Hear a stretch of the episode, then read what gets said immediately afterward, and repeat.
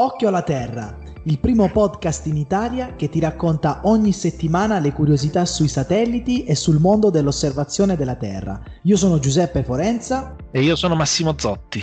Benvenuti a questa nuova puntata del podcast. E abbiamo deciso di fare una puntata cross tra i nostri due podcast, è vero Giacinto? È verissimo, insomma, poi siamo diventati quattro amici con due podcast. Eh, io provo sempre ogni volta a, a, pensare a un podcast in più, no? E invece questa volta abbiamo pensato di fare una puntata insieme, quindi eh, alla fine un unico episodio in due podcast. Un saluto ai nostri amici di Intelligenza Artificiale Spiegata Semplice. E un e saluto a tutti i nostri ascoltatori di occhio alla terra. Infatti, credo Giacinto sia doveroso, visto che avremo ascoltatori incrociati, cioè quelli che ascoltano voi, che per la prima volta si troveranno a, eh, voci, a nuove, voci, nuove. voci nuove e viceversa. Quindi direi che possiamo introdurre i nostri podcast raccontando brevemente di cosa ci occupiamo. Massimo, il nostro podcast si chiama? Si chiama Occhio alla Terra ed è un podcast eh, che è seguito da chiunque è curioso di capire come possiamo tenere d'occhio la Terra dallo spazio parliamo di osservazione della Terra, parliamo di satelliti, di nuove tecnologie, di applicazioni. Abbiamo parlato anche di intelligenza artificiale applicata allo spazio e cerchiamo di farlo in parole semplici, in maniera che chiunque sia anche semplicemente curioso di capire come possiamo seguire oggi i fenomeni in continua evoluzione sul nostro pianeta, possiamo farlo grazie a queste tecnologie che sempre più diventano alla portata di tutti. Perfettamente Grande. in linea, Giacinto, con il nostro, con il nostro podcast, no? Anche noi Beh, proviamo a spiegare semplice qualcosa. E infatti, insomma, è, è spiegata semplice, insomma, e poi tra l'altro la, il nome di questa, il titolo di questa puntata, l'intelligenza artificiale salverà i pianeti, mi ricorda qualcosa in eh, merito ai salverà, no, salverà eh, i pianeti, la Terra. E noi abbiamo scritto un libro con Salverà i maiali, ma IA spiegata semplice come podcast è un podcast che si rivolge a imprenditori, manager, curiosi di conoscere l'intelligenza artificiale dal punto di vista applicativo, di come l'intelligenza artificiale sta già eh, migliorando eh, i ROI all'interno dell'azienda e quindi insomma eh, la nostra community è fatta di queste persone. Ottimo. Eh, io, io, direi, io direi che uh, insomma, so, faccio un saluto ai miei follower, faccio un saluto ai nostri ascoltatori, follower, i miei follower, ti piace? e ovviamente dico uh, un, grande, un, grande, saluto, un grande abbraccio a tutti gli ascoltatori di Occhio alla Terra. Non vi Bravo. preoccupate perché non ci saremo solo noi oggi, eh no, eh, no. non sarà responsabilità solo nostra oggi parlare di un tema così interessante come l'intelligenza artificiale salverà la Terra. Tra l'altro è una domanda, noi in realtà la risposta un pochettino pochettino già la sappiamo dietro le quinte, però proveremo in questa puntata ad esplorare. Questa puntata nasce dalla, dall'incrocio tra Earth Observation e Artificial Intelligence e è venuta fuori da, da, da un'idea eh, che è nata quasi chiacchierando al bar perché eh, stiamo seguendo questa iniziativa dell'ESA che si chiama AI 4EO, eh, questa serie di sfide che sono in corso e altre che saranno lanciate per stimolare l'utilizzo dell'intelligenza artificiale nel mondo dell'osservazione della Terra. E quindi ci siamo guardati e abbiamo detto: Ma noi siamo osservazione della Terra, voi siete intelligenza artificiale, perché non, eh, non facciamo una, una, puntata crossover dedicata a questa cosa? E tu, Giacinto, mi hai detto: Ah, ma perché a questo punto non, non proviamo a coinvolgere direttamente l'ESA in questa ma discussione? Sì. Allora, eh già, no. abbiamo... e quindi abbiamo chiamato eh, Giuseppe Borghi di ESA che saluta, buongiorno. Buongiorno, buongiorno a tutti, grazie per avermi chiamato a questa chiacchierata. Buongiorno. L'ESA, in particolare Giuseppe Borghi, è il direttore del, del FILAB, che è la eh, divisione dell'Agenzia Spaziale Europea eh, che eh, si occupa dell'innovazione, dei sistemi futuri, del, di tutto quello che è innovazione nell'osservazione della Terra. Sì, sì, certo. Eh, io sono all'ESA da circa meno di un anno, giugno dell'anno scorso, quindi sono abbastanza fresco. E sono a capo di questo bellissimo gruppo che di fatto si trova in Italia, si trova a Frascati, vicino a Roma, nella sede dell'ESRI. Noi ci occupiamo di eh, quello che si chiama Transformational Innovation, Disruptive Innovation, quindi tutto quello che può cambiare in maniera profonda il mondo dell'osservazione della Terra. L'ESRI è la sede dell'ESA per osservazione della Terra. E di fatto eh, uno dei temi più diciamo, presenti in quello che noi facciamo è l'intelligenza artificiale o il machine learning più in particolare. Ci occupiamo anche di altre cose come quantum computing, Internet of Things, cioè tutto quello che effettivamente può cambiare in maniera eh, pesante quello che si farà in futuro, ma di fatto l'intelligenza artificiale in questo momento è dominante, è veramente dominante. Evviva, direi. Eh, certo, infatti, eh, tra l'altro... E tra l'altro state parlando con un vecchio uomo dell'intelligenza artificiale, nel senso io ho un dottorato di intelligenza artificiale. Oh, fantastico. 97, che era il considerato il winter dell'intelligenza artificiale.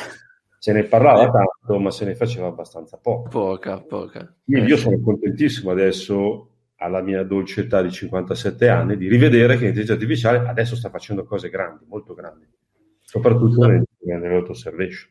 La seconda primavera dell'intelligenza artificiale, in molti la definiscono, eh, sperando che non arrivi un nuovo inverno ma noi siamo positivi su questo, insomma, che non arriverà. Eh, è vero che gli, osser- gli, esperti di osservazione della Terra fanno grande uso del machine learning e del deep learning nella elaborazione e nell'analisi dei dati, no Giuseppe? Eh, È evidente che eh, sistemi come la computer vision sono facilmente applicabili a, um, ai, a, a, diciamo, al controllo dei, dei sensori remoti, ma sulle immagini invece quale prospettiva c'è?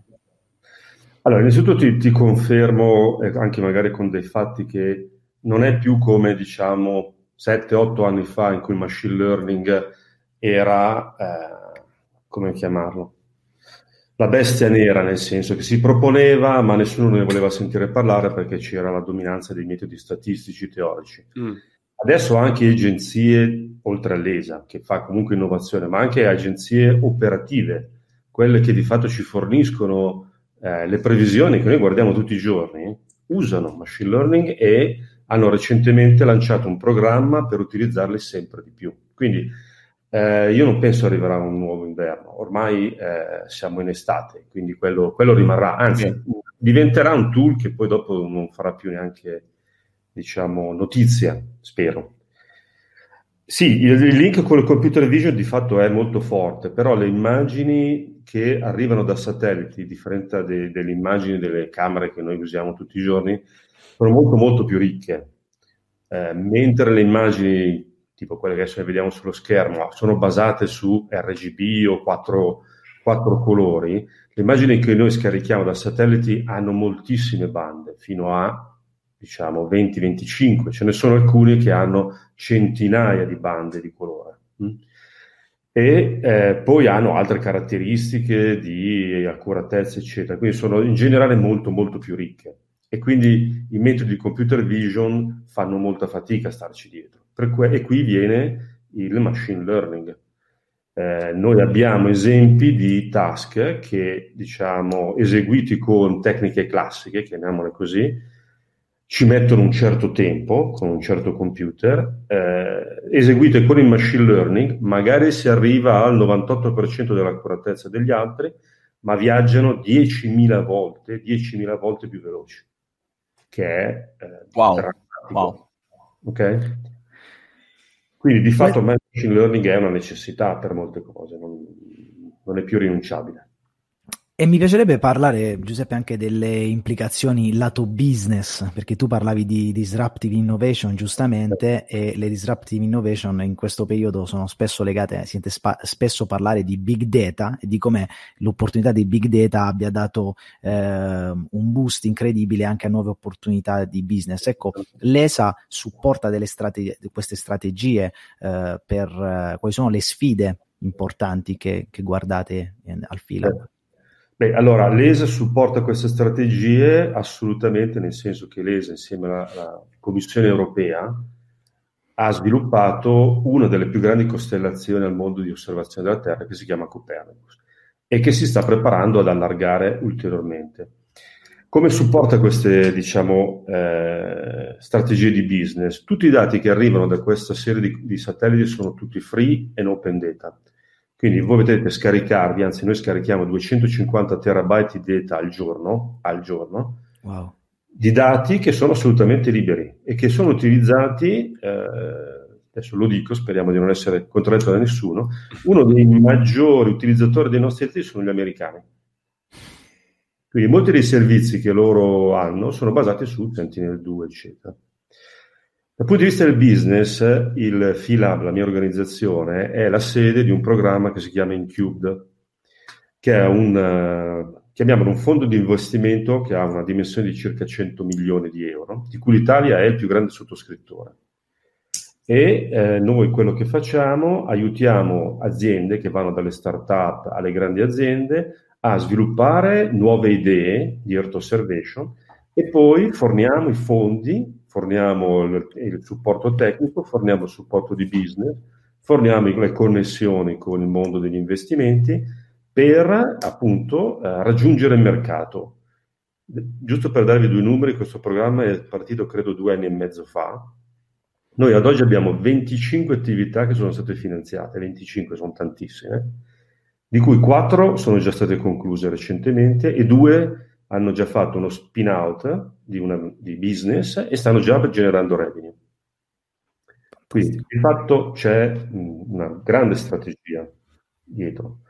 E eh, l'ultima cosa che vi voglio dire, il mercato dell'auto observation è in questo momento in quello che noi chiamiamo il perfect storm. Sta crescendo con eh, due digit, si dice, quindi 10%, sia in revenue che in, uh, che in numero di, di, personale, che in nuove aziende che stanno nascendo. E l'Italia è molto ben posizionata in quello, c'è un ecosistema molto forte. Ed è per questo che l'ESRI nel Filab sono in Italia Okay. Ottimo, ottimo, insomma, que- questo ci fa ben sperare. Um, oggi uh, vogliamo dare anche un pizzico, un po' come siamo abituati a fare nelle nostre puntate, di quelli che sono alcuni dei risvolti, uh, diciamo, pratici, no? di quello che sta succedendo poi in, in questo tema, portando un po' di esempi.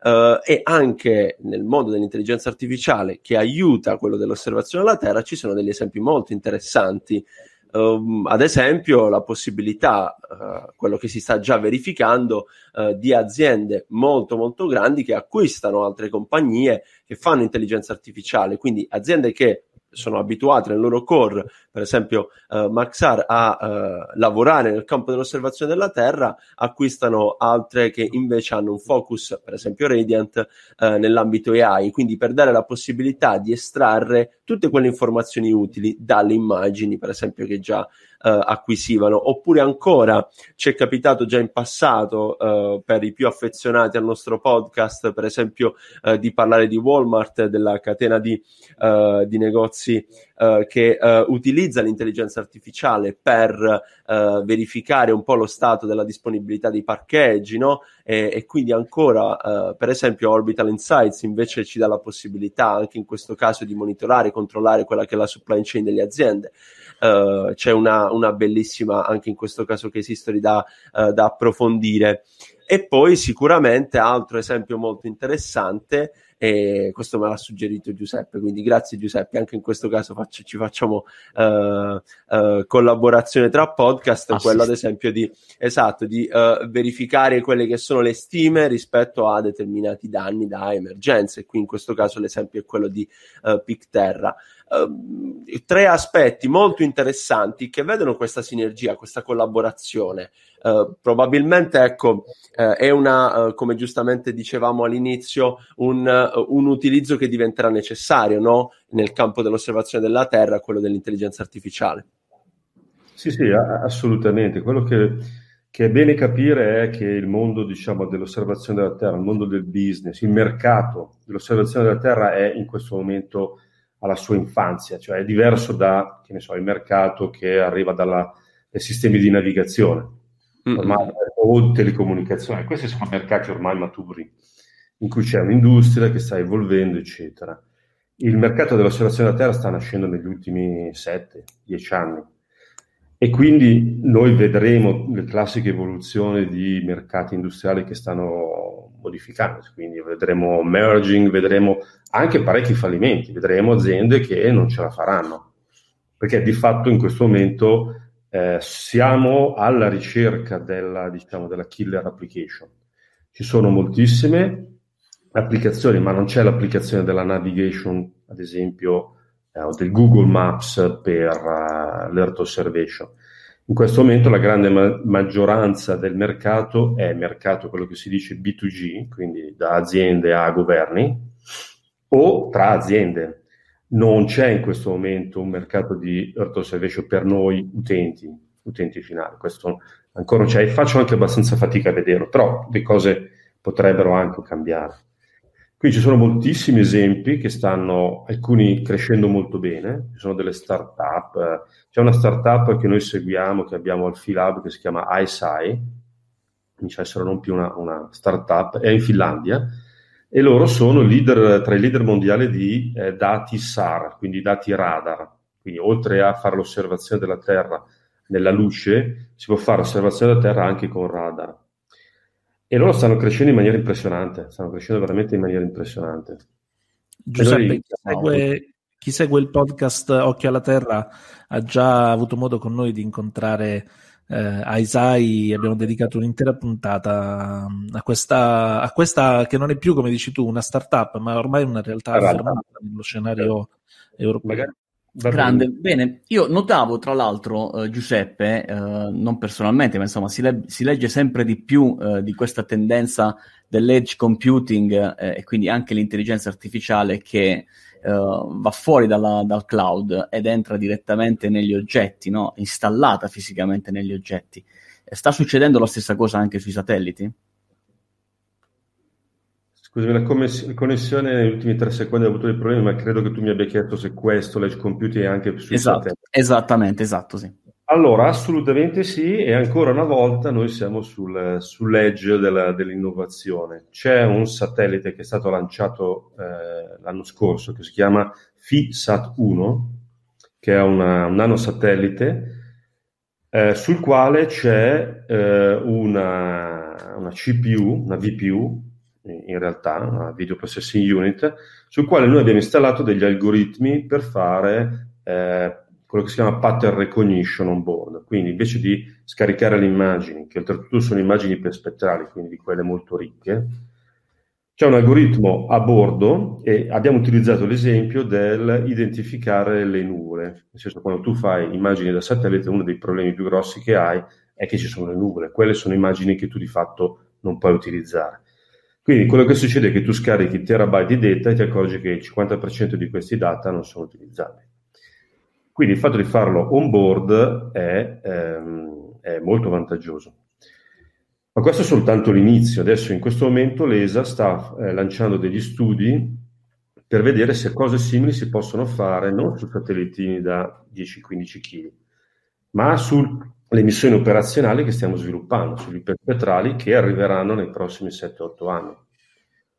Oppure eh, in Italia ci sono un paio di aziende, tra cui credo una sia quella dove alcuni di voi lavorano, che eh, stanno portando avanti un concetto che si chiama AX, che poi eh, si svilupperà ulteriormente in, in un, sperabilmente in un servizio stabile, per avere un layer di servizi computazionali in eh, quello che si chiama LEO, in Low Earth, Low Earth, Low Earth Orbit, eh, quindi a bassa, a bassa orbita, per tutti i sistemi di satellitari che ci saranno nel futuro. Quindi questo è sicuramente il futuro, quello che noi al FILAB chiamiamo cognitive space, quindi non più lo spazio che è soltanto un posto dove uno ci mette i sensori, poi in realtà l'intelligenza sta a terra, ma l'intelligenza starà a bordo, starà in cima.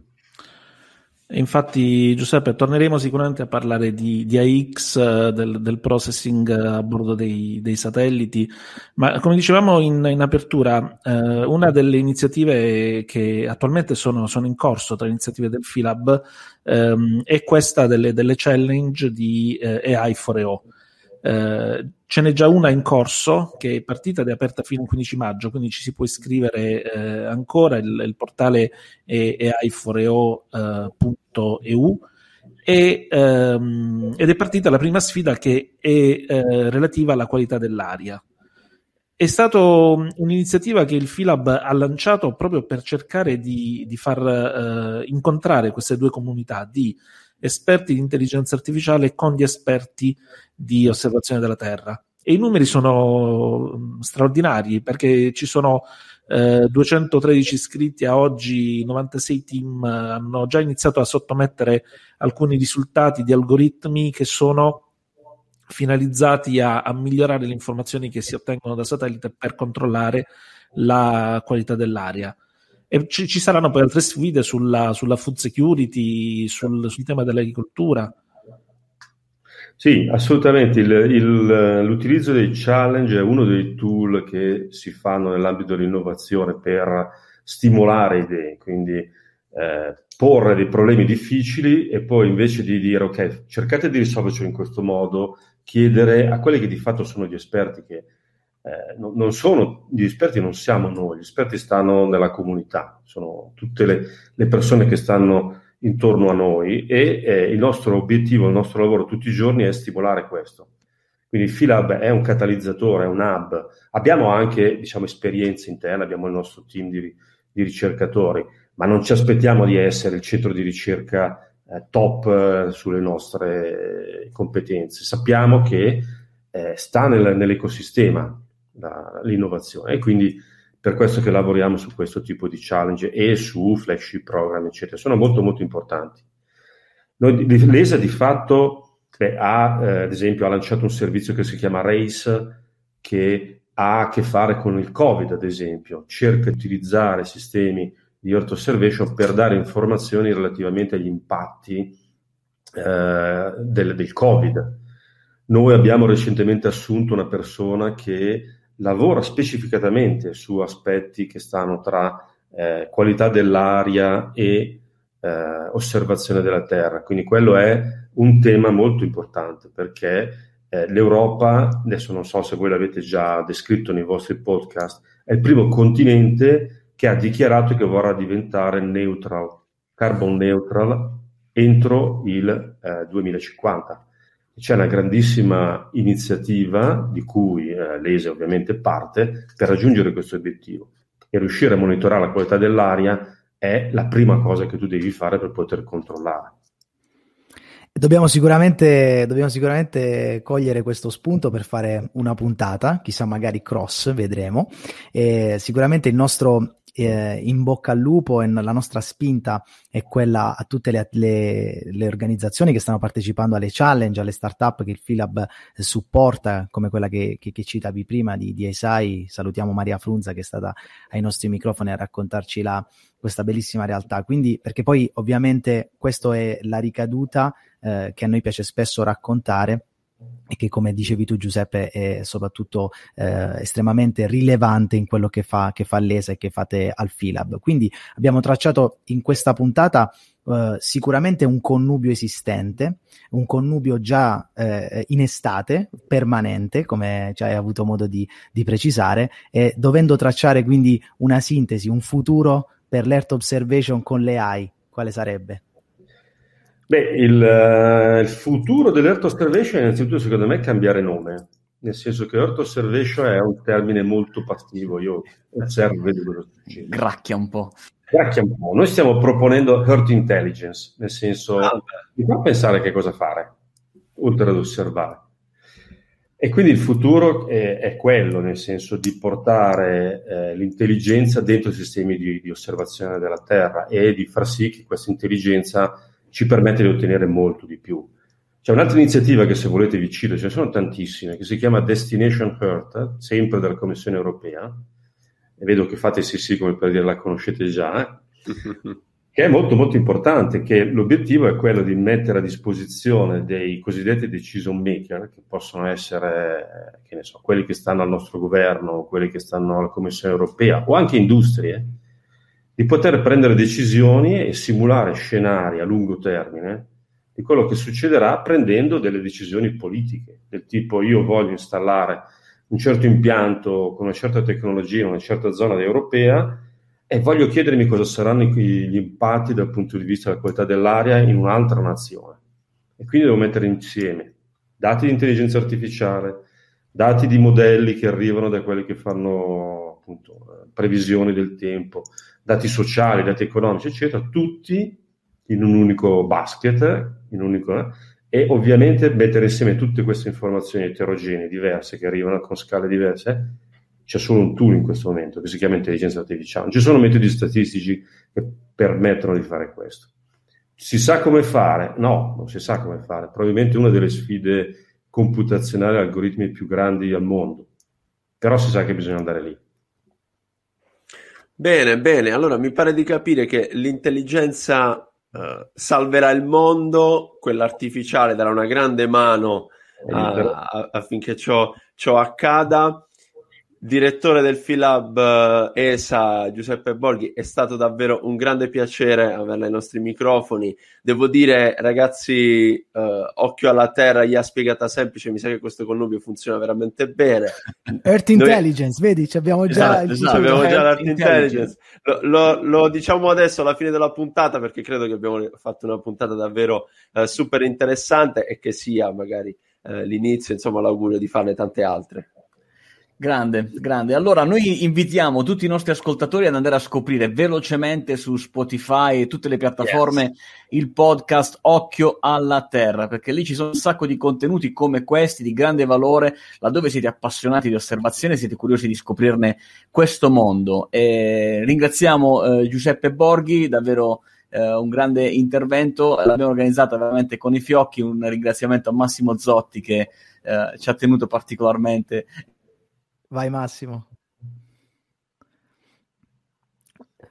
Non ti sentiamo Massimo. Sì, non sentiamo Massimo. Il microfono di Massimo.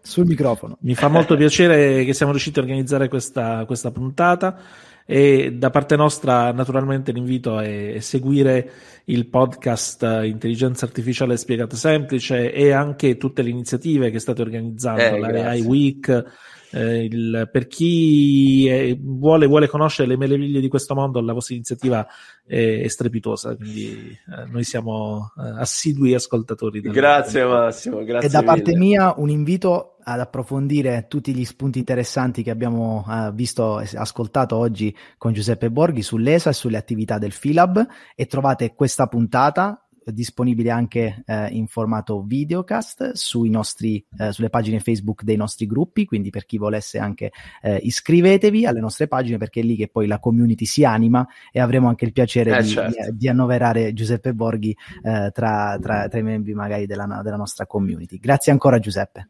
Grazie. Voglio ringraziarvi per questa possibilità, è stata una chiacchierata molto, molto bella. Sono stato un po' intimorito da Steve Jobs dietro Pasquale, ma Lasciatemi fare un po' di advertisement per concludere. Eh, l'11 ottobre si aprirà la FI Week, mm, ah, che è eh, la sede dell'innovazione dell'Earth Observation, quindi invito tutti quanti ad andare sul sito della FI Week e cominciare a vedere i contenuti e poi partecipare, sarà online e quindi disponibile a tutti. Bene, bene, vedo che il tema, il, il tema week ci accomuna. Sì. è vero, è vero. Ci vediamo presto, alla prossima. Grazie a tutti, grazie.